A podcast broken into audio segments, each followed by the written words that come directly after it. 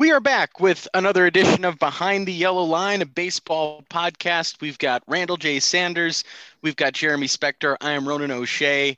Episode number 16. So, a tip of the cap to Aramis Ramirez, one of the great number 16s in Cubs history, um, and a guy who was a part of a couple of playoff teams. This year's team, yikes. I don't know that they're playoff bound, guys. It's been a pretty rough week here. We've got a lot to get to.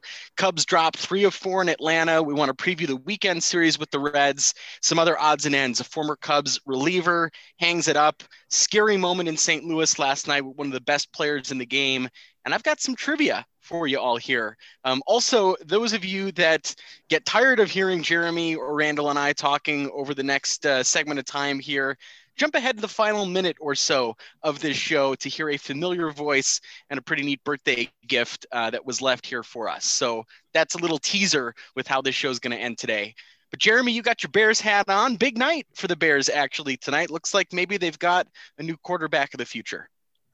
Exciting night. Uh, yeah, I mean, you know that pulling the big trade. You, you're thinking you're watching the draft. You're at 10, 9, 10, and Justin Fields is still on there, and you're like, the Bears, if they're going to do anything, they have to make this move.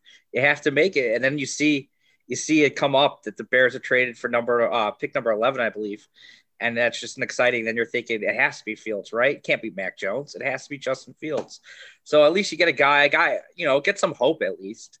Mm-hmm. Uh, you're rolling into the that QB room with Andy Dalton, and Nick Foles next year, and bringing everybody back with uh, you know Ryan Pace and Matt Nagy, you're like, at least give me something to hold on to. And the Bears at least did that. So now I have Justin Fields to hold on to. At least I have something to hope for. Well, Randall, quite the day for you too, the often aggravated uh, Bears fan. Not only did we get word that the star quarterback of the Green Bay Packers is aggravated with his franchise, but now the Bears have a new young quarterback and at least some excitement here in this uh, what has been a really bad stretch of Bears football. Well, between uh, Justin Fields and Aaron Rodgers reportedly being very upset with the Green Bay Packers, it's two great draft picks for the Bears today. And, you know, uh, reportedly the disgruntlement on the part of Rodgers has to do with them picking Jordan Love in the first round last year. And I have to say, it is kind of a, a dick move on the part of the Packers picking a quarterback who is Aaron's brother combined with the thing his family does not have for him. Wow. Shots harsh. fired. Harsh. Wow. Just going right at his family and his relationship. Wow. Well, it's I, fun I'm, to have. I'm not saying anything that isn't out there publicly. That's all I'm saying. Oh, yeah, wow. I'm all for Aaron Rodgers getting out of Green Bay. So hey, and it's just nice to have a little bit of positive momentum with the Bears right now, at least for tonight until something goes wrong next. Inevitably, when the next thing goes wrong, at least a little bit of excitement there. And it is refreshing because it's been a horrible week for the Chicago Cubs. Yes, they salvaged tonight the finale in Atlanta, final score nine to three. Really nice game, in fact, all around tonight but it's come on the back end of a really difficult week. The Cubs losing five straight came into tonight's game 10 and 14 with a run differential of minus 18 and some real bad baseball Tuesday and Wednesday. Shut out 5 nothing Tuesday, lost 10 nothing Wednesday night. Randall, this has been kind of worst case scenario for the Cubs right now. Multiple key players battling uh, you know, injuries, starting rotation, giving up a lot of runs early, and they're losing baseball games here in Atlanta. Yeah, you know, we talked on our opening day edition how the opening day loss to the Pirates was kind of what the worst case scenario for this team. You can't hit uh, a mediocre starting pitcher and you lose. Uh, you, you, lose a game to a pretty bad team because your bullpen can't keep anyone off the base paths. This was kind of that magnified over the, the course of three games. As you said, the starting pitching was not great in this series. The offense, aside from uh, the first game in the series, scored seven runs and still lost, was flat, lifeless. And it just feels kind of like this is what this team is going to be a lot of the season. You know, they'll, they'll go on a, a run here and there. They'll, they'll sweep a series against maybe a half decent team. They'll win four, maybe five in a row, and you'll go, ah, maybe they're turning a corner. Maybe, you know, maybe it's going to get better from here. And they'll follow it up by losing five straight. It, it, it, it kind of feels like this is what it's going to be for the rest of the year, unless the, they just magically magically and dramatically improve. Well, you got some negativity there from the guy who picked him to win 90 games on the season. Uh, but uh, the, the the to me, it's it's been the starting pitching. It's been uh, and, and going into the year, we all had our worries about the starting pitching. I'd say on opening day, I mean, you look, Kyle Hendricks has been terrible, absolutely terrible, uh, in the month of April, which he's in his career he's been terrible in the month of April. So maybe there's some hope there, but uh, it has not been good. And even worse than Kyle Hendricks has been Zach Davies. Or actually, I don't even know because they've both been awful, Hendricks.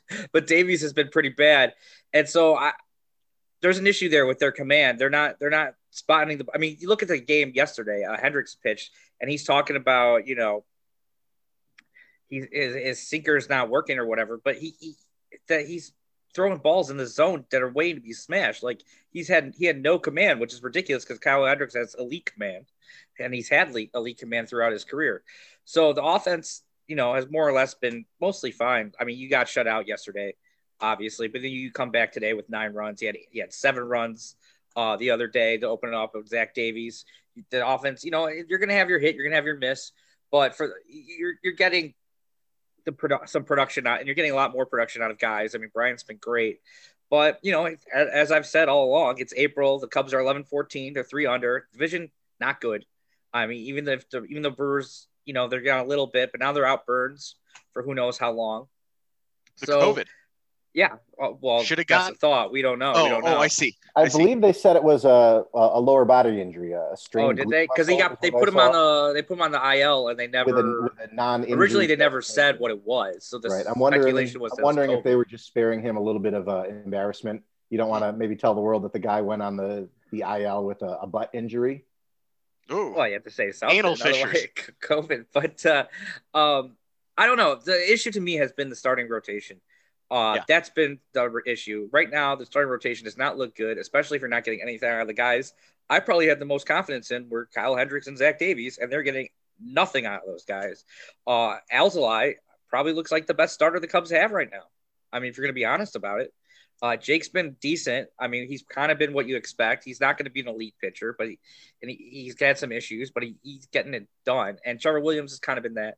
But the Cubs really haven't had a starter able to go deep into games, even when they've pitched well. Trevor Williams, it's five innings. Adbert Alzolay, five six innings. Like we can't get deep, so we'll see how they are. It's end of April. Uh, Alzolay managed to go six innings in his start tonight, which is great to see because he's run into that that one point in the last couple starts where it just kind of all falls apart and he doesn't get through five. But all over the broadcast tonight was that the Cubs have not had a starting pitcher throw a pitch in the seventh inning so far this season, and and that's not good. You're, you're not no. gonna you're, you're not gonna be a great team if you're maxing out at six innings per start for from your entire rotation. Hopefully, that's something that improves. Weather gets a little warmer. Guys are stretched out now, and again, hopefully, Kyle Hendricks is able to fix fix whatever the issue is. You're going to need guys to pitch into the seventh inning. It feels like I'm stating the obvious, but you're not going to win too many games over the course of a season if that's not the case. Well, you remember that badass moment on opening day last year, Kyle Hendricks going the distance to open up the COVID shortened season. Uh, but to both your points, really, uh, last night, Kyle Hendricks, seven runs, 11 hits, doesn't even get through four innings couple of two run home runs in the first inning. You kind of take the team out of the game before the second time through with the order. Monday night, Jeremy, to your point, Zach Davies, five earned runs in three and two thirds innings. Kris Bryant hits a big grand slam to tie up the game after Hendrick or after um not Hendricks, but uh, Davies, Davies gives up four early. And you're thinking, okay, we're getting right back into it. And immediately in the bottom half of that inning, a run is given up.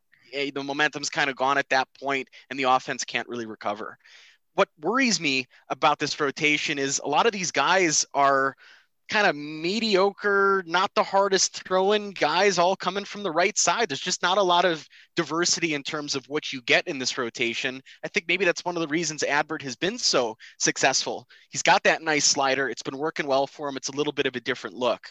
I also, every time I see Yu Darvish pitching for the Padres, you know that image of Snoop Dogg like morphing into the Doberman from the music video. I see that every time, but it's Yu Darvish morphing into Zach Davies and giving up bombs in the first inning. And it breaks my heart every time because the Cubs had one of the best pitchers in baseball. They moved on from it and they're paying for it every fifth day as Davies is out there just getting shelled.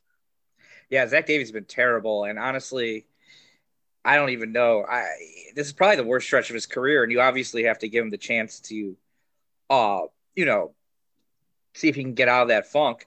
But I, I, like if he keeps pitching like this, I, I, don't know how much longer of a leash you can even give him because he's been terrible so far this yeah. season. He's a free agent at the end of the year, so you don't expect him to come back next year, anyways. Um, they don't. It's not like the Cubs though have a ton of options to really uh, put somebody in the rotation. You could obviously do an Alec Mills or who's not, you know, an elite option, or maybe you could give a guy like uh, Cory Abbott a chance, who's been throwing a little bit for the Cubs when they've played the White Sox in these uh, alternate site games or uh, Keegan Thompson is another name. But uh, you know, the Cubs were quick to move on from a guy like Brandon Workman, who was walking everybody left and right, wasn't really trying to find the zone with the with the curveball. So maybe they they do do something. I, I, think the obvious hope would be he could at least salvage something, and maybe you can get a trade out of him in June or July. But they can't win if Zach Davies and Kyle Hendricks can't find or can't find their command and can't place the ball where they want to in the zone. If they're just throwing 86 mile per hour sinkers over the middle of plate, they're going to get crushed. That that's how it's going to be. Jeremy, you're not wrong, and I've been having this thought over the past couple turns through the rotation. Uh, at what point does somebody lose their rotation spot and potentially get replaced by Alec Mills or someone else who is major league ready? I was a little worried that if uh, Alzolay struggled again tonight against the Braves, he might have been a candidate for that that they would get to work on stretching Mills out and putting him in the rotation, especially because Alzolay seemed to have three or four really great innings per start, and then he would kind of lose it. And you might wonder if the Cubs would feel that he would be better deployed throwing three really good innings in relief two or three times a week as opposed to starting and then you have to burn out the bullpen when he doesn't make it through four but i was real glad to see him get through six effectively tonight and at least put that to bed for one night and talking about, oh, go ahead, Jeremy. It looks like you have another thought on that. No, I was just gonna, I was just gonna follow up on Alzolay saying I think he's been, for the most part, really good. So I would be very disappointed. I, I know he kind of he had a couple he had the inning uh, against the Brewers where he didn't quite go after uh, Corey Ray, and then they pulled him. But I think Alzolay's been great for the last couple innings, or excuse me, outings. So I, I hope that they can. I think right now, like I said, he's their best pitcher. So I hope they continue to throw him out there. Well, there were some positive vibes tonight, and there's been a lot of negativity in the last week, rightfully so, even going back to last weekend. Uh, but tonight, the offense finally coming together in Atlanta. How about this guy? 16 hits in one baseball game for the Chicago Cubs. They score runs in five of the nine innings this evening, and everybody really contributing. Anthony Rizzo in the leadoff spot, three hits two hit day from Matt Duffy, who's certainly, or suddenly rather, the number three hitter in the lineup. A couple hits from Bryant, Heyward with a couple of hits and two driven in, and then Baez with a really cool triple, nearly knocked one out of the ballpark there in right field. So one of these nights we've been waiting for it. After a couple of shutouts, the offense came together tonight, and you just hope they can find a way to string this together for a couple of days. And it's not an instance where you get nine, 10 runs one night and then you're shut out two or three of the next nights, which has happened with this team you're right. It has happened with this team. I, I was hoping we would come into this game a little bit, or excuse me, this podcast, uh, feeling a little bit more up, a little more yeah. optimistic. We got Justin Fields. I think this is the first time we've done this after a win. I'm, I, I don't know. we, we might have.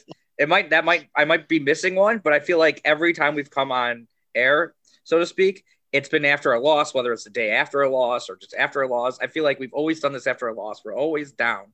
So I've been hoping, you know, we got nine runs as I pitch back, maybe we can feel a little good.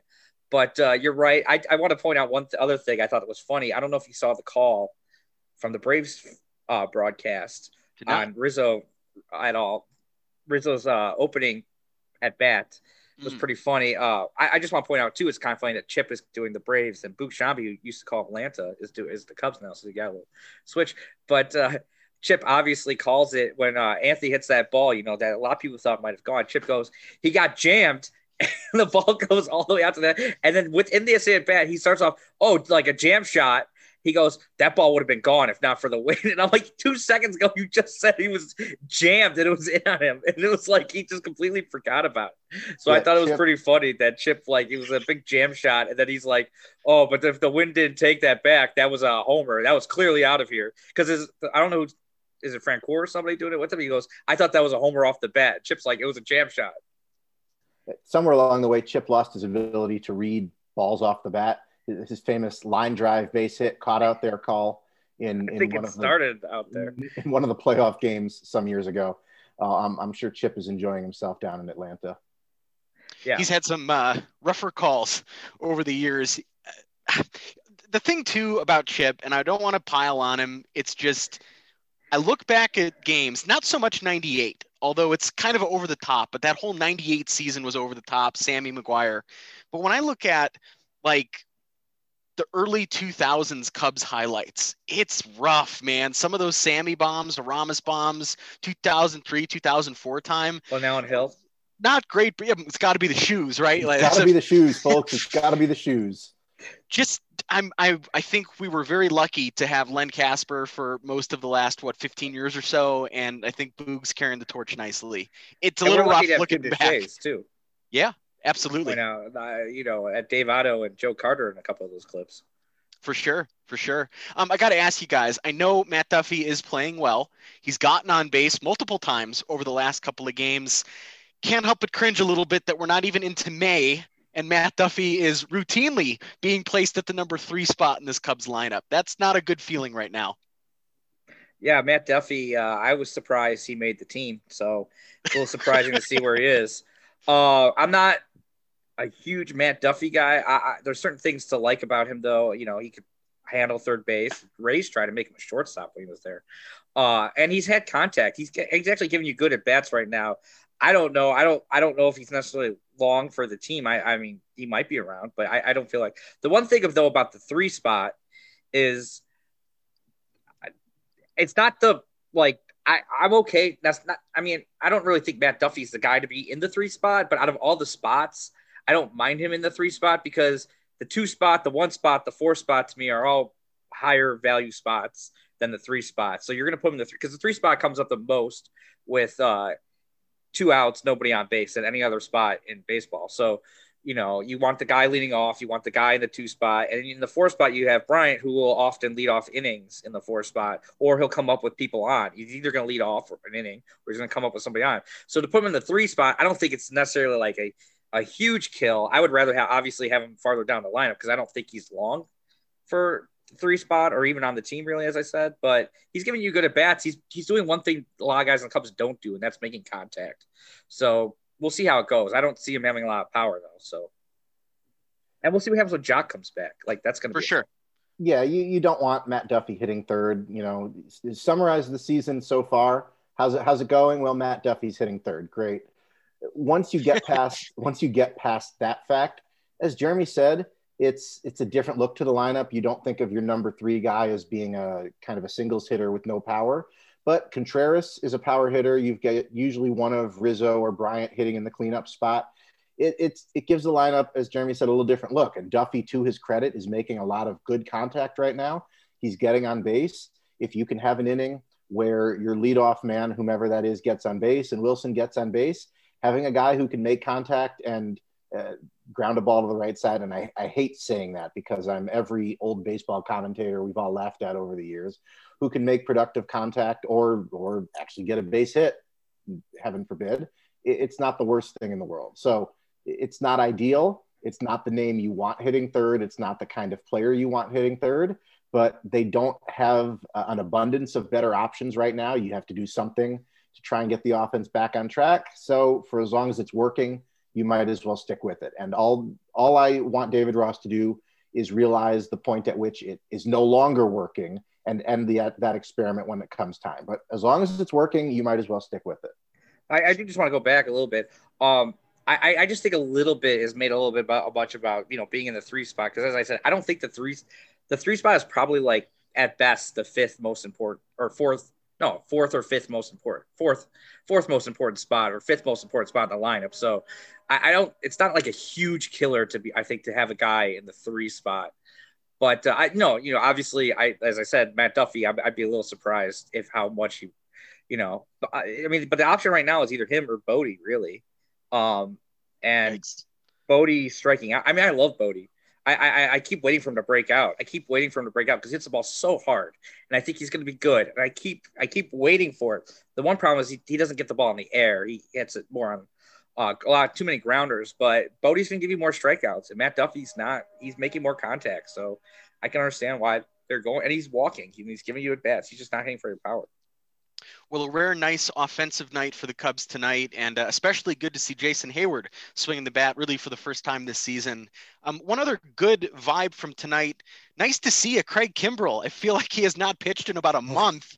He goes out tonight, works a scoreless inning, one strikeout, one walk, maintains the scoreless streak to open up the season. Hasn't had a lot of reasons to pitch as the closer of this squad, but good to see he still looks fresh yeah, when you're losing games, you know, on a five game lose streak, and then the only games you win are 15 to 2, 13 to 4, and uh, there was another big one, 16 to 4 or something against the Mets was a big one. So, like, you're not going to see a lot of Craig, Craig Kimbrel, but he came out, you know, he walked the first batter on not so great pitches, but he was able to get the double play. So, you know, you got to keep a guy like that fresh, and it's nice to see him continuing to be fresh. Yeah, you, you don't necessarily want to see him coming out of the bullpen throwing seven straight out of the zone, but better he do it with uh, a six run lead just to get some work in. And you know, the only concern when you bring your closer in in that spot is that he uh, overthrows himself uh, on pitch count in a non-save spot, and then you have to worry about bringing him in the next day. That was not the case tonight, so good to see him get some work and, and get the arm moving.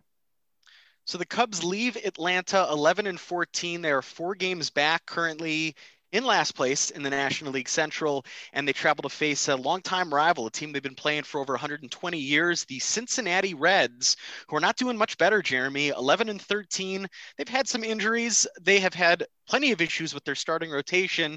So this feels like an opportunity for the Cubs. All right, the offense is going. This is a ballpark the ball tends to travel well in. Maybe you can keep the good vibes going here into the weekend. Yeah, hopefully. I, I, thought that this would be a good week for the Cubs, but uh, they lost three in Atlanta. I thought maybe they could win that series, but you know the, the Reds had a had a had a bit of a rough patch before getting off in Los Angeles. Uh, somehow they are able to take a couple games. We'll see. I'm not too optimistic about tomorrow, just because I feel like Wade Miley always dominates the Cubs, and I don't know why. It doesn't seem like he's an elite pitcher, but every time somehow he faces the Cubs, you know he dominates. The one good thing is the Cubs have been really good against left-handed pitching this year, which has been an oddly felt like an issue in the past. So we'll see about that. But the Reds, they got a decent offense. They can hit the ball hard. They have a lot of hard throwers, but I, am I'm, I'm still kind of skeptical of them. They had a they had what a seven eight game losing streak. I, I thought that was them kind of coming back down to earth after they got off to a really hot start. So I, I think. I, I, I know there's gonna be a lot of frustration this weekend. There's always gonna be frustration. There's gonna be balls hit out at, at you know that ballpark is every everybody can have a ball that ballpark it seems but i think the cubs can take this series and get back into like a you know closer to 500 yeah if i have one concern about this series against the reds it's cubs pitching as jeremy pointed out the reds are a team that can hit and their cubs are playing in cincinnati which is a ballpark that uh, encourages offense. The Reds are top three in most offensive categories in the NL right now. And we've already detailed the Cubs starting pitching struggle so far this year. I think if the Cubs can pitch well this series, they'll give themselves a good chance. As Jeremy said, they're dealing with a, a soft tosser in Wade Miley, and they never seem to hit pitchers like that. And in the Sunday matchup, they face Tyler Mahle, another guy they've never been able to hit. I feel like they've gotten to Luis Castillo once or twice. Um, so this is this is going to be a, a, a pitching dependent series for the Cubs. I think if they can pitch well, they have a good chance at at taking this. But um, it seems like they've had a lot of trouble playing the Reds the last three or four seasons, and these have been some some Reds teams ranging from decent to bad, and the Cubs have never really been able to get on a roll with them. Looking at the weather for Cincinnati this weekend, it should be pretty pleasant. Cincinnati can be even more unpredictable and sometimes uncomfortable than Chicago. It can be hot. It can be humid. It can be stormy. It does not look like that will be an issue this weekend. It should be pleasant temperature wise and dry. So, again, hopefully the Cubs can pitch this weekend. We appreciate yeah, those guys too at uh, Cubs Weather for keeping us up to date. They've been doing an awesome job with radar and all that good stuff. Randall, to your point as well about Cubs pitching, Jake Friday, Zach Davies Saturday, Trevor Williams Sunday. So a little bit of reason for concern. Um, Randall, a question for you. Are you excited to see Nick Castellanos, who's doing Nick Castellanos things? 308 average, 351 on base, seven home runs. That's what he does a lot of, and he's doing it again well this year. Well, Nick Castellanos, I'll always appreciate for his brief time in a Cubs uniform in 2019. He he tore the cover off the ball for that that half season with the Cubs. We know he plays with a lot of passion, and I'll I'll I'll give a thumbs up to anybody who gets in Yadier Molina's face and makes Yadier start crying out on the field in that way that he does. Um, but I hope Castellanos either goes hitless this weekend, or you know, if the Cubs are winning in a blowout, he can get a, a solo home run or two. That's fine. Um, I hope he does not have a huge weekend against the Cubs, and it always seems like the former player factor comes into play a, a lot when you're dealing with that. Nick's having a pretty big year. Uh, I, I, would say he's doing more than Nick Cast- Castellanos thinks. He got off to a hot start last year, but then really faltered off. But this year he's having uh, another monster year. So he hits the ball hard. He has some issues in the field. Can't really catch that well. Can't really move that well in the outfield. But uh, yeah, and uh, right now I'm actually okay with the rotation because uh, I, would rather have Trevor and uh, um, Arrieta start than Hendricks and and Davies. We only get one of Davies, so I only I'm only too bad about Saturday. Um, but uh, yeah, I, I, just can't. I can't. I, Zach, seeing Zach Davies just been so bad, man. He's yeah. been so bad. I got a prediction for this weekend, though. Uh, Eugenio Suarez, the slugging third oh. baseman turned shortstop for the Reds, is off to a horrific start this season for Cincinnati. And I take responsibility for it because he was a high draft pick for me in my uh, fantasy baseball league I was telling you all about a couple of weeks ago. He's knocking the ball out of the ballpark this weekend. I guarantee it. I'm calling two home runs from the shortstop this weekend for the Reds. Well, if that happens, we know who to blame. Good old Eugenio Suarez. Yeah, Pat Hughes thank you. Always, always seems to crush the Cubs. I don't have the always. numbers, but it always seems to crush the Cubs. Well, it'll be good to see the Reds, though, in terms of two old school baseball teams playing each other, the first of many. And, and to your point, Jeremy, yeah, these teams kind of get in each other's faces. We've seen some fights, some chirps over the years between these teams. Randall, obviously, that iconic moment, too. Kyle Farnsworth throwing down in Cincinnati. Wacky tact, planted. Yep. Planted a Paul Wilson tree right there in the infield. Former Seminole Paul Wilson you know the crazy thing is we're, we're getting close to 20 years from when that occurred. So wrap your head around that a little bit. Uh, kind of hard to imagine that. Um, but it'll be fun to see the cubs and the reds this weekend um, one other note on the Cubs, Jeremy, a moment ago, you were talking about Joc Pederson. Reports today that the Cubs left fielder will join the team in Cincinnati, not necessarily to be activated, but just to be working out with the squad again. Um, but that's a pretty good sign that it should be imminent that he will be back. And here's to hoping a better Joc Pederson comes back from this injury because it's been a really rough start for him. And I know Randall has thoughts on uh, what A Rod will think about that. Uh, no, I have no thoughts on Arod. I try to think of him as little I, as possible. You love it when Arod talks about a guy who's out working with the team. Oh goodness. Anyway, uh, should be noted, Joc is rejoining the team in part because the South Bend alternate site is shutting down as minor league teams across the country get ready to start back up again for the first time in two years. And you know, we wish all these minor league teams the best as they welcome fans through their gates for the first time since 2019. So from the Iowa Cubs down to the Tennessee Smokies, the South Bend Cubs, and the Myrtle Beach Pelicans, uh, hopefully everybody has a, a, safe and productive and uh, good season down in the minor leagues. Yeah, and my dad really wants to get out to an Iowa Cubs game. So if you guys are around and are wanting to go to an Iowa Cubs game, you can fly out there. I was gonna say, are we are yeah. we flying out there? Because I'm, oh, I'm we're flying that. out there. We're flying out there. Can so you fly you to around, Denver and then go back to Des Moines, or am I driving to meet you there?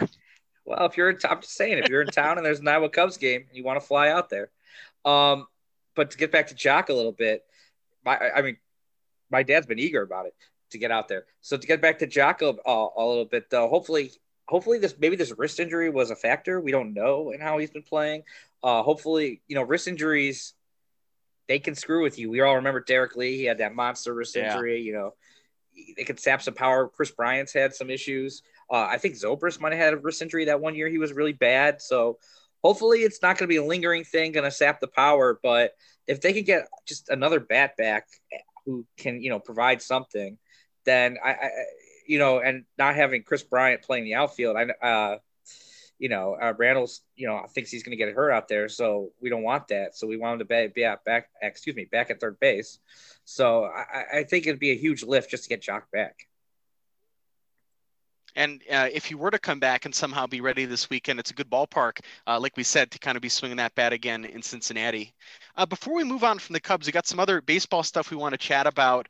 We'd be remiss if we didn't tip the cap to Hector Rondon, the uh, former Cubs relief pitcher, part of five seasons with the team, a couple of playoff squads, a couple of uh, NLCS appearances a pennant, a World Series championship, one of the great Cubs relievers of the 2000s in that era, which led to the World Series title. He is retiring after a, a lengthy major league career.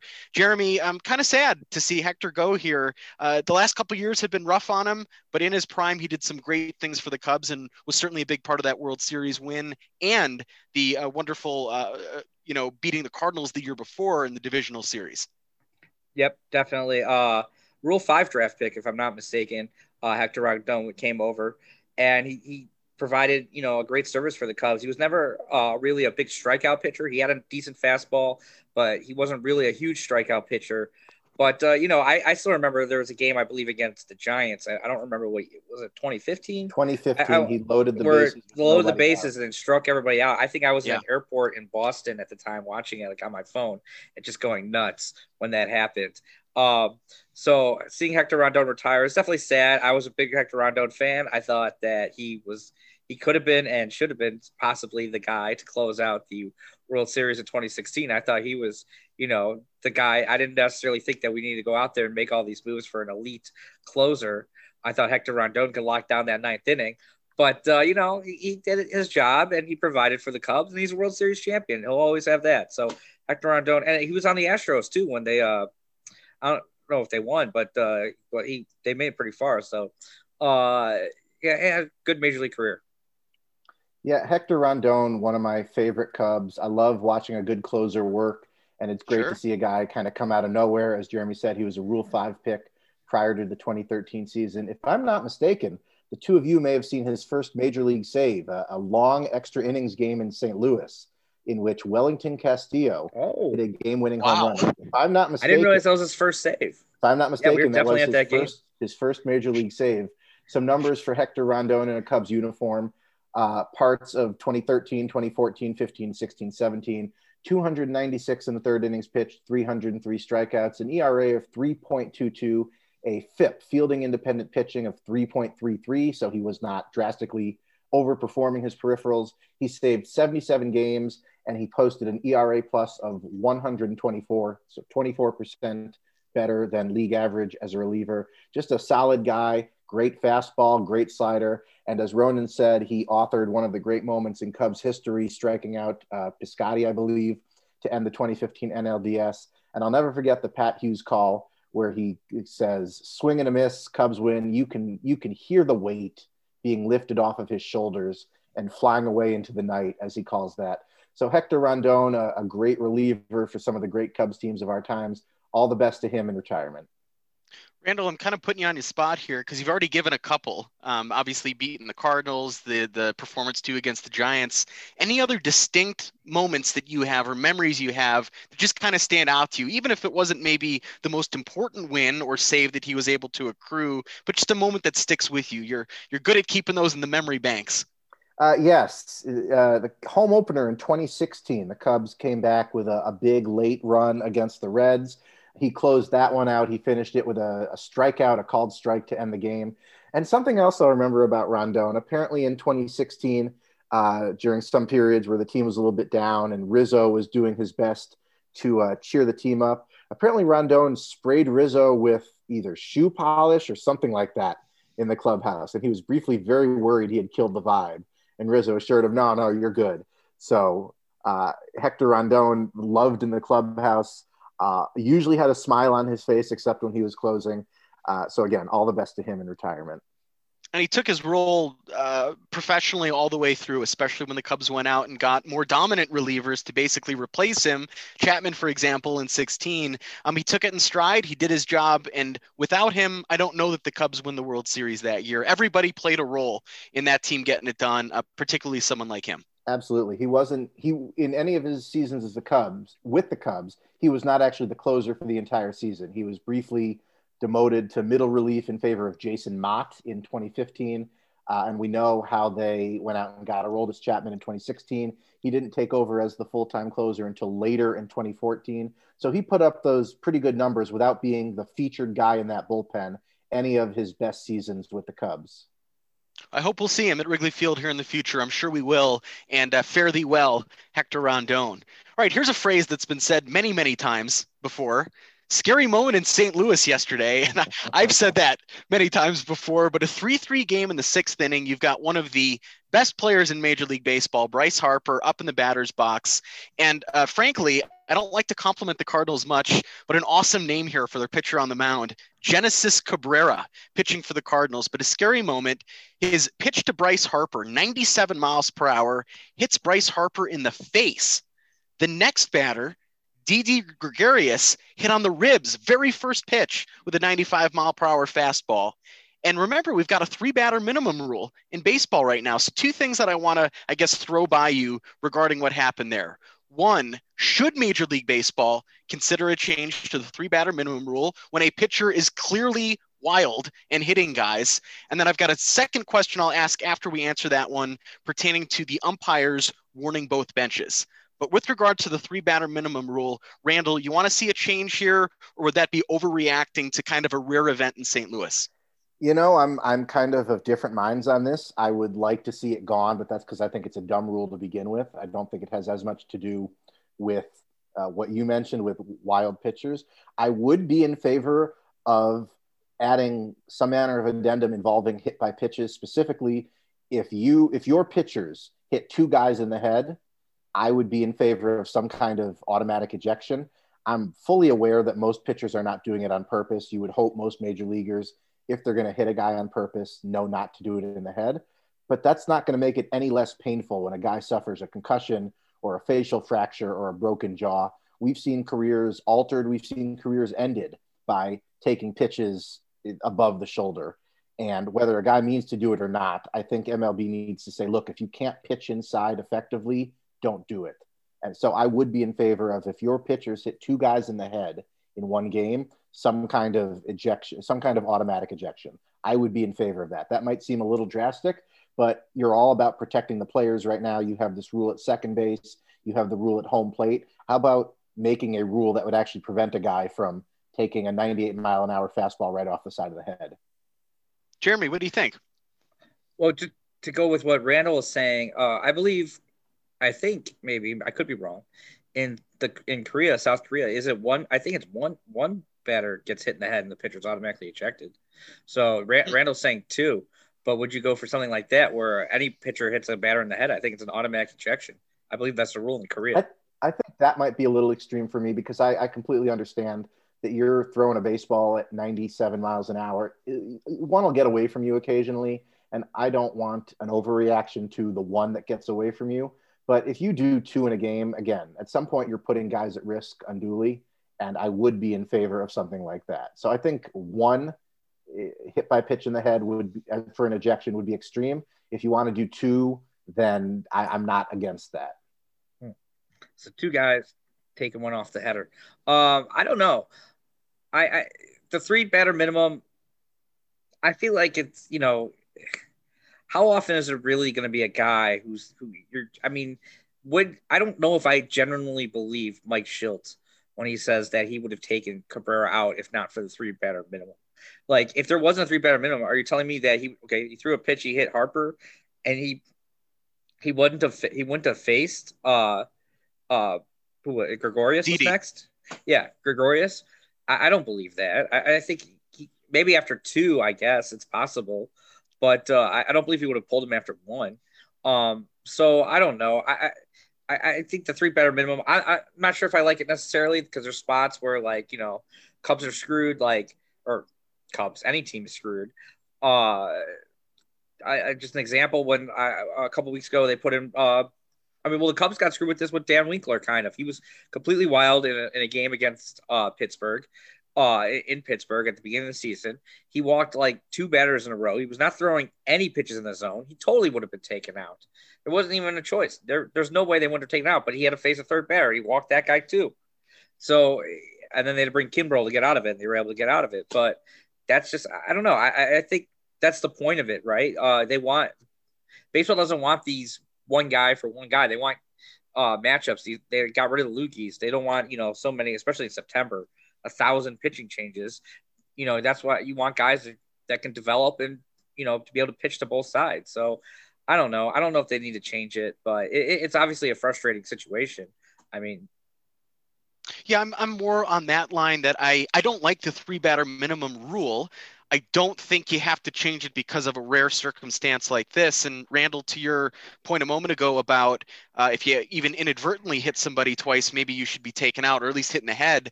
I, I think intent is really important. And I think that that's something that umpires should still have some discretion over. The problem is they don't always get that right. And we've seen a couple of really bad gaps for major league umpires in the last week or so. Um, and the second question I guess I had for you both, which brings umpires into it, is the thing that got Joe Girardi, the Phillies manager, tossed in that game yesterday. Uh, basically, after both batters were hit, the major league umpires met, they talked for a couple of minutes, slowly, as they always do, and then they decided to warn both benches. And what that does basically then is if any Philly pitcher hits somebody on St. Louis, even if it's completely inadvertent, they're taken out of the ball game. That completely changes the dynamic the Phillies have in terms of attacking Cardinals hitters. And at this point in time, the Phillies didn't do anything wrong. So I think there, Randall, the umpires really messed up. I do think Joe Girardi had a case, and I don't think that's good for baseball that the Phillies get punished for something that they didn't have anything to do with. Why you're saying the umpires misinterpreted something and got it wrong, you don't say. And that actually brings up a point I wanted to get to. Joe Girardi is the third manager, at least the third manager, the third I can think of in the early going of this season, to be ejected or penalized for his team getting repeatedly hit in the head. Uh, not all that long ago, a week, not even a week ago, four, four or five days ago, David Bell, manager of the Reds, was ejected after one of his players took a ball to the head and he was arguing with the umpire. And of course, we know what David Ross was suspended for a game after uh, Contreras got hit a couple times by the Brewers. It seems like the teams and managers who are getting hit are getting penalized a lot more heavily than the guys who are doing the the, the throwing. And it another another situation where it feels like the umpires' priorities and MLB's priorities are backwards per usual. I, I kind of agree with you, Ronan. I think that it should be more on intent. I think the an umpire should be able to judge. They don't have to warn anybody. They should be able to judge whether or not somebody's trying to um, hit a batter uh, in, in the future game. Like you don't have to warn anybody, but if you see something, the umpire always has the discretion to toss somebody. I mean, they have that discretion no matter what. They don't need to warn anybody in order to toss them. So if they if they see a pitcher who they think is trying to throw at somebody in retaliation, they can toss that guy. They don't need to have had a prior warning. So I, I don't quite understand it. I, I, I think even Girardi when he was out there, I think he wanted Cabrera tossed too. I think he, you see him kind of making the motion to throw a guy and then he gets thrown. So it's kind of, that was kind of a funny thing to watch. Um, but uh, so I, I, I do think I, I think it's not necessary not necessary to warn. I, am not. A, I, I do think there should be kind of strict punishments for hitting guys. I don't think, you know, I, I think especially if you're intentionally trying to hit a guy, I, I don't think that should be a part of the game. But uh, you know, I, I think that's something that people could judge. Like when Tepera threw behind Woodruff, I think that was pretty obvious, and the Cubs got penalized for it. So uh, you know, so I, I don't think that that umpire necessarily has to pro proactively go out there and be like, look, you know, you guys need to settle down. Unless it had been like a beanball war going on, that was clear. Like I, I can understand that. Uh, giving a warning, like both sides are okay. We've hit guys, let's go. But uh, an umpire can judge intent, and an umpire has discretion to eject some guys. So I don't. It's not necessary in that situation. Um, also, a couple really bad umpire moments this week. I don't know if you guys saw the play in Milwaukee where the uh, umpire called out or no, awarded first base to a base runner who had absolutely no business of being awarded. It was one of the most egregious calls I've ever seen an umpire make. Um, Jomboy Media's got some great video on that. Just a couple of really bad errors this week from umpires, and I know that's something Randall that always grinds your gears. My gears are very frequently grinded by umpires. His gears Again, are stopped even, because of how yeah, quite often they are. Even when you get beyond the balls and strikes, it seems like every so often there's a call on the field that just makes you shake shake your head, scratch your head. It defies any and all logic. And you know, an automated strike zone wouldn't help that. So I don't know what the solution is there, other than at some point maybe certain umpires need to be rotated out and maybe younger and more competent umpires rotated in. But we know that their union will never allow that. So we sit here and we come up with new ways to fix that. Well, some I, good news. Oh, go ahead. I was going to say, I, I, I do believe that Marty Foster, the guy who made that call in Milwaukee, which you know, screwed the Brewers, so it was a great call. Uh, I, he was seemed pretty adamant that he made the correct call, and I I hadn't really looked at the rule or seen the rule, uh, but I had seen some people saying that by the rule he had made the correct call. I mean, to me, it obviously didn't look like he was really impeding the runner because there was real no chance for the runner to score or excuse me to reach base safely.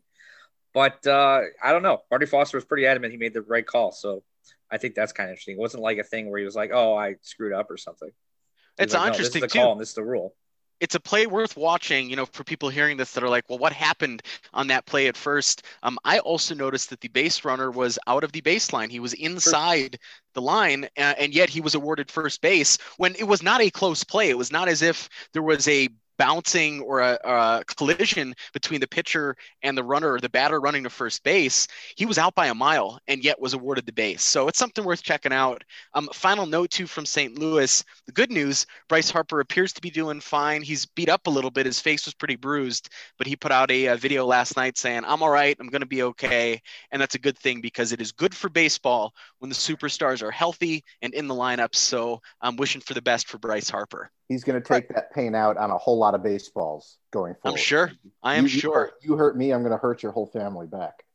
Well, hopefully speaking of that, yeah, hopefully against the Cardinals. Um, but I got some trivia here as we wind down towards the end of this show. Um, I was feeling pretty bad earlier today, to be honest with you guys, about Chicago Cubs baseball. So I got kind of a negative uh, vibe here with these trivia questions we've got going. And the theme for the trivia, it's a quote that we said either last time or two times ago on the show, but it bears repeating. Uh, a great tribute to The Simpsons here. Uh, the theme the Cubs are the suckiest bunch of sucks whoever sucked. And that's what we're going to talk about. Two trivia questions, then we've got a fan submitted question, which is a bit of a different theme there. So let's start with the suckiest bunch of sucks. And when you're in your mid 30s, as we are, when you think about crappy Cubs teams, 1997 comes to mind. The year, of course, the Cubs opened with 14 consecutive losses before winning on the high holiday of April the 20th. My question to you both, and Randall, I know this is a little bit ahead of your wheelhouse, but I can tell you the answer to this trivia question is a name we all know. So I do know you've got it in there. When the Cubs won their first game of that 1997 season, who was the winning pitcher? April 20th, 1997. I am going to guess, I'm going to guess Kevin Tapani as the winning, okay. the winning pitcher. Jeremy, what do you think? Kevin Tapani from Randall. Yeah, so I'll guess uh, Steve Trachsel. He's been good to me in the past. Awesome. Um, it is the late great Kevin Foster Kevin getting Foster. the win that night. The Chicago Cubs beat the New York Mets at Shea Stadium four to three. Uh, the Cubs did give up two runs in the bottom of the ninth before walking away with a victory, so they were walking a tightrope. Kevin Foster that night for the Cubs moved to one and one. He went six and a third innings, allowed just one run on four hits, struck out four, walked two. The Cubs relievers after him, Bob Patterson, Mel Rojas, and then the save to the man himself, Turk Wendell, bringing it home as the Cubs improved to 1 and 14 on April 20th, 1997. The Mets that day dropped to 6 and 11. So Kevin pretty interesting a local guy too. Moment. From Evanston, yeah, from Evanston. Uh, unfortunately, passed away back in 2008. Um, but I did notice here on his baseball reference page buried in Skokie. So ended up back hmm. in the Chicagoland area. And uh, that's something I got to actually make a point. Maybe get out there one of these days, pay some respects. Um, quick follow up question on that game. There were, let's see, three. Uh, this is just coming to me in the moment as I got the box score in front of me. Three Cubs at that point in time, they would have been future Cubs, appeared in that game for the New York Mets. Can you name any of them? And am I clear okay. with the question there? Three people yes. basically uh, in the lineup, uh, meaning hitters, who played for the Mets, who ended up playing for the Chicago Cubs. Yeah. Uh, Lance Johnson. Yep and he was a, a uh, pinch hitter in that game. Oh, he was a pinch hitter. Well, they made that. The reason I'm thinking that because they made that huge trade with the Mets was it in '97? It was in '97. So, uh, I think so. Um, the other now I'm trying to think who else was in that trade. It was Mark Clark was in that trade, but I don't think he was would have been. No, these were batters. These were batters. These were all okay. hitters.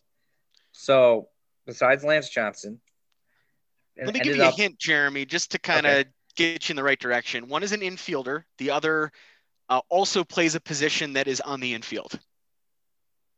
Okay. te- technically. I wouldn't Um, call him an infielder, but they play in the infield. I- I'm guessing it's a catcher then. It's a Uh, catcher. yeah. Um. So the catcher, future Cub, who'd be the catcher? Is it like Benito Santiago, Son of a legend. son of a legend? Todd Hundley. Todd Todd Hundley. Hun- Randall Oh, Todd Hundley. That's in. right. You've, that's right. you've called Todd him Hundley. son of son of a couple other things. I've, I've said a lot of things about definitely Todd Hundley. All right, Jeremy, the leadoff hitter for the Mets that night. He was a shortstop, went two for four, drew a walk. He was a shortstop for them. Oh, Rey Ordonez. Manny Alexander. Oh, yeah, Manny Alexander was in Started my short. head. In my head, I kept thinking Manny Alexander, and then at the last second, I thought Rey Ordonez because he was a Met shortstop. If oh my god, if you didn't say shortstop, I would have said Manny Alexander. Manny Alexander leading off that game for It the New York I was Mets. thinking Manny Alexander the entire time. Oh, Rey Ordonez didn't play in that game. No, no, not there. Um, well, I guess let me pull up the box score here and confirm that. Let's see. Oh No, man, Manny Alexander no, was no. in my head. He was the one guy I kept thinking Manny Alexander. I thought of Manny. couple Alexander. I of- didn't. I didn't think of Todd Hundley, but I thought of Manny Alexander. A couple of other interesting names for the Mets before the second trivia question. That lineup also had Carlos Baerga, uh, John Olerud, Bernard Gilkey, Ray Blunsky, Gilkey. Carl Everett, Alex Ochoa, and Matt Franco also in that lineup for the New York Mets that Well, day. But the Cubs won. Yeah, they got pretty If- good late in the If. Carl Everett was in that lineup, we know that dinosaurs were not. If We- uh, if you're we know that. Wondering about any other Cubs in that game, bunch of names here to bring you back to the 90s. Brian McRae, Tyler Houston, Mark Grace, of course, Sammy, Doug Glanville got a pinch hit, ended up in left field. Shawon Dunston and Jose Hernandez played in that game. Also for the Cubs, Kevin Orie and uh, Ray Sanchez also appearing in that game. So a whole bunch of classic 1997 Cubs there. All right, our second Cubs question, um, really fair game, I think, for both of you again on the topic of the suckiest bunch of sucks whoever sucked. Jeremy, I'll start with you here. How many times have the Chicago Cubs lost 100 games in one season? And what was the most recent? Well, the most recent would have been in uh, 2012, I believe. Uh, Theo's first year, they lost 100 games. So whatever Theo's first year was, I think it was 2012. That would have been the most recent. Um, so how many times did they lose 100? In one season. Not that many, for surprisingly. I feel like because I felt like when Theo did it, it was like the first time in like 50 years or something. Uh, when they lost 100 games. So I'm gonna say something like seven times they've lost 100 games. Randall, what do you got? Ooh, well, the Cubs have been around a while, and I'm wondering if uh, attrition might add some numbers to this as well. I'm going to go, Jeremy. Your guess was seven times. Mhm. I'm going to go. I'm going to go 20 times in the the storied history, quote unquote, of the Chicago Cubs. 20 times 100 game losers in the history of the franchise. That's a lot of 100 losses. The Chicago Cubs have lost 100 games three times Ooh. In the history of the franchise. Jeremy, you're totally right. 2012, the Cubs went 61 and 101. The other two times, 1962 and 1966.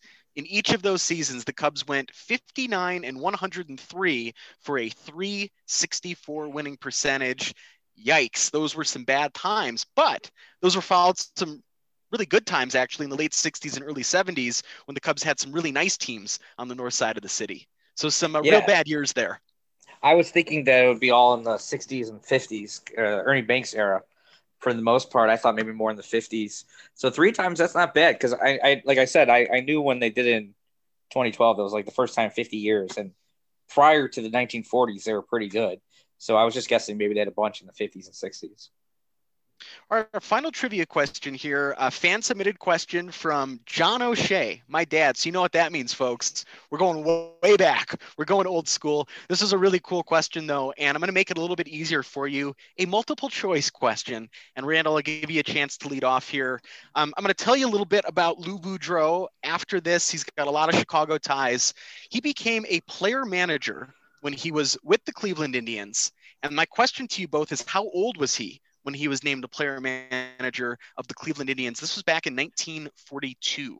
And Randall, your four options are A, 24 years old, B, 29 years old, C, 34 years old, and D, 44 years old? What do you think? So I'm going to err on the side of being older. I'm going to guess 34. 34 as a player manager for Lou Boudreau. Okay. Uh, Jeremy, what do you think? I'm just going to, well, first of all, I'd like to thank John O'Shea for this question and say props as one Illini to another Illini celebrating an Illini here with Lou Boudreau, the Illini. So uh, I'm going to guess uh, 29. Was that really good guesses? Yes, yeah, that was the second one. B. Um, you're both wrong, actually. This is really amazing. He was 24 years old wow. in 1942 when he was named player manager. Um, some interesting stories here on Lou Boudreau, the Illinois native. He'd go on, of course, to manage the Indians, later the Red Sox. He was in Kansas City, of course, when they were the Athletics. And then, how about this story? In 1958 and 1959, he was the play by play voice of the Chicago Cubs before switching roles with the manager, Charlie Grimm, for 1960. Lou Boudreau goes from the broadcast booth to the dugout, managing the team for one year. It was the last time he would manage in Major League Baseball in 1960. A couple other cool notes on Lou Boudreau. He um, ended up later being a radio play by play broadcaster for the Chicago Bulls in the late 1960s. He also did Chicago Blackhawks games on both radio and TV for WGN. And Jeremy, I'm not sure if you know this, he's widely credited with creating the infield shift, something that he did as a manager to combat Ted Williams. And I thought just a really amazing story uh, for a guy who had a wonderful career in baseball and media and passed away back in 2001 at the age of 84. So, tip of the cap and a really cool question there, I think, from Dad. Definitely. And I, yeah, it's funny to think back, you know, how the infield shift has become so, you know, much a part of the game as it is today. But that's 70 years ago you're talking about with the infield shift for Ted Williams. And Ted Williams, you know, he just hit him over their heads. He, he didn't change his approach. So uh, you can see all the way back there. But yeah, uh, I'm always here for the Illini. So Lou Boudreau, one of only three Illini athletes to have their number retired at the University of Illinois. Another. We always we always appreciate the trivia questions from from John O'Shea. We know we're going to get a real good old school trivia question uh, every time he he chimes in.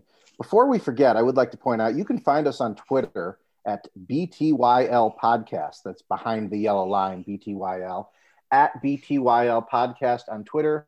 You can find uh, some of our thoughts during games and between episodes. You can always find our latest episode in our profile, and we are always sure to tweet when we put out a new episode.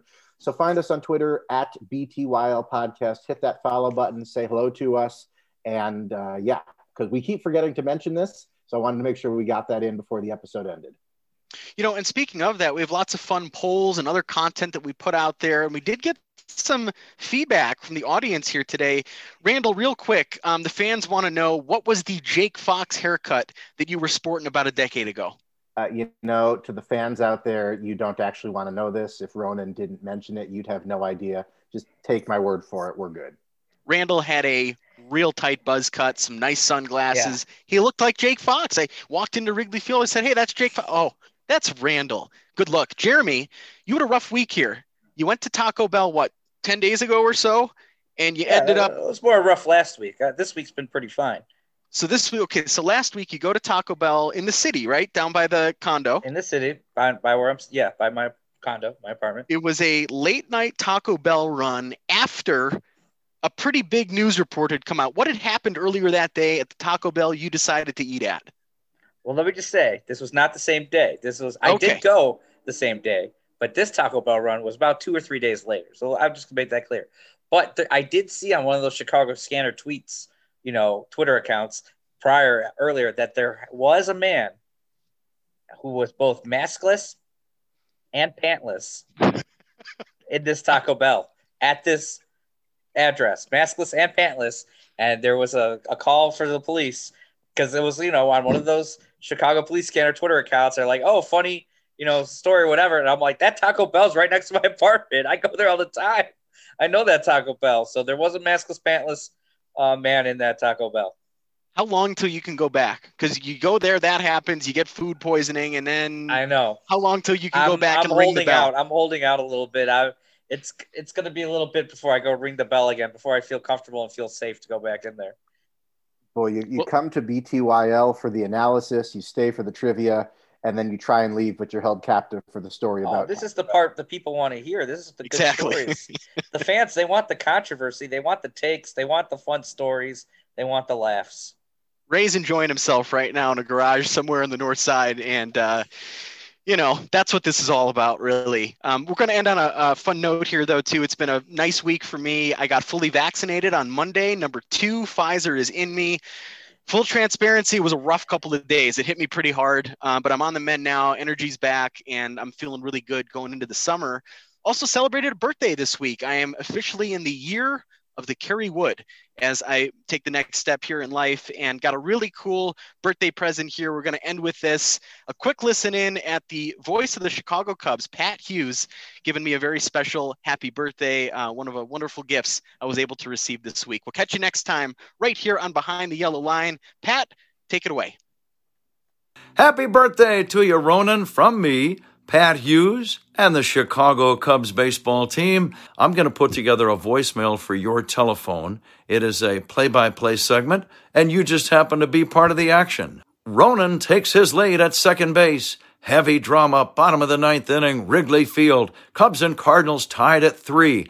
Anthony Rizzo at the plate, trying to drive in Ronan with the winning run. Here's the stretch. And the pitch. Rizzo lines a base hit into right field. This could do it. Ronan rounding third, heading home. Look at him go. Here comes the throw to the plate. Ronan slides. Ronan is out. Ronan is out, but when he returns, he'll be happy to call you back. Please wait for the tone and leave a message. Ronan, if it's any consolation to you, the slide you made at the plate, head first, of course, could only be described as poetry in motion.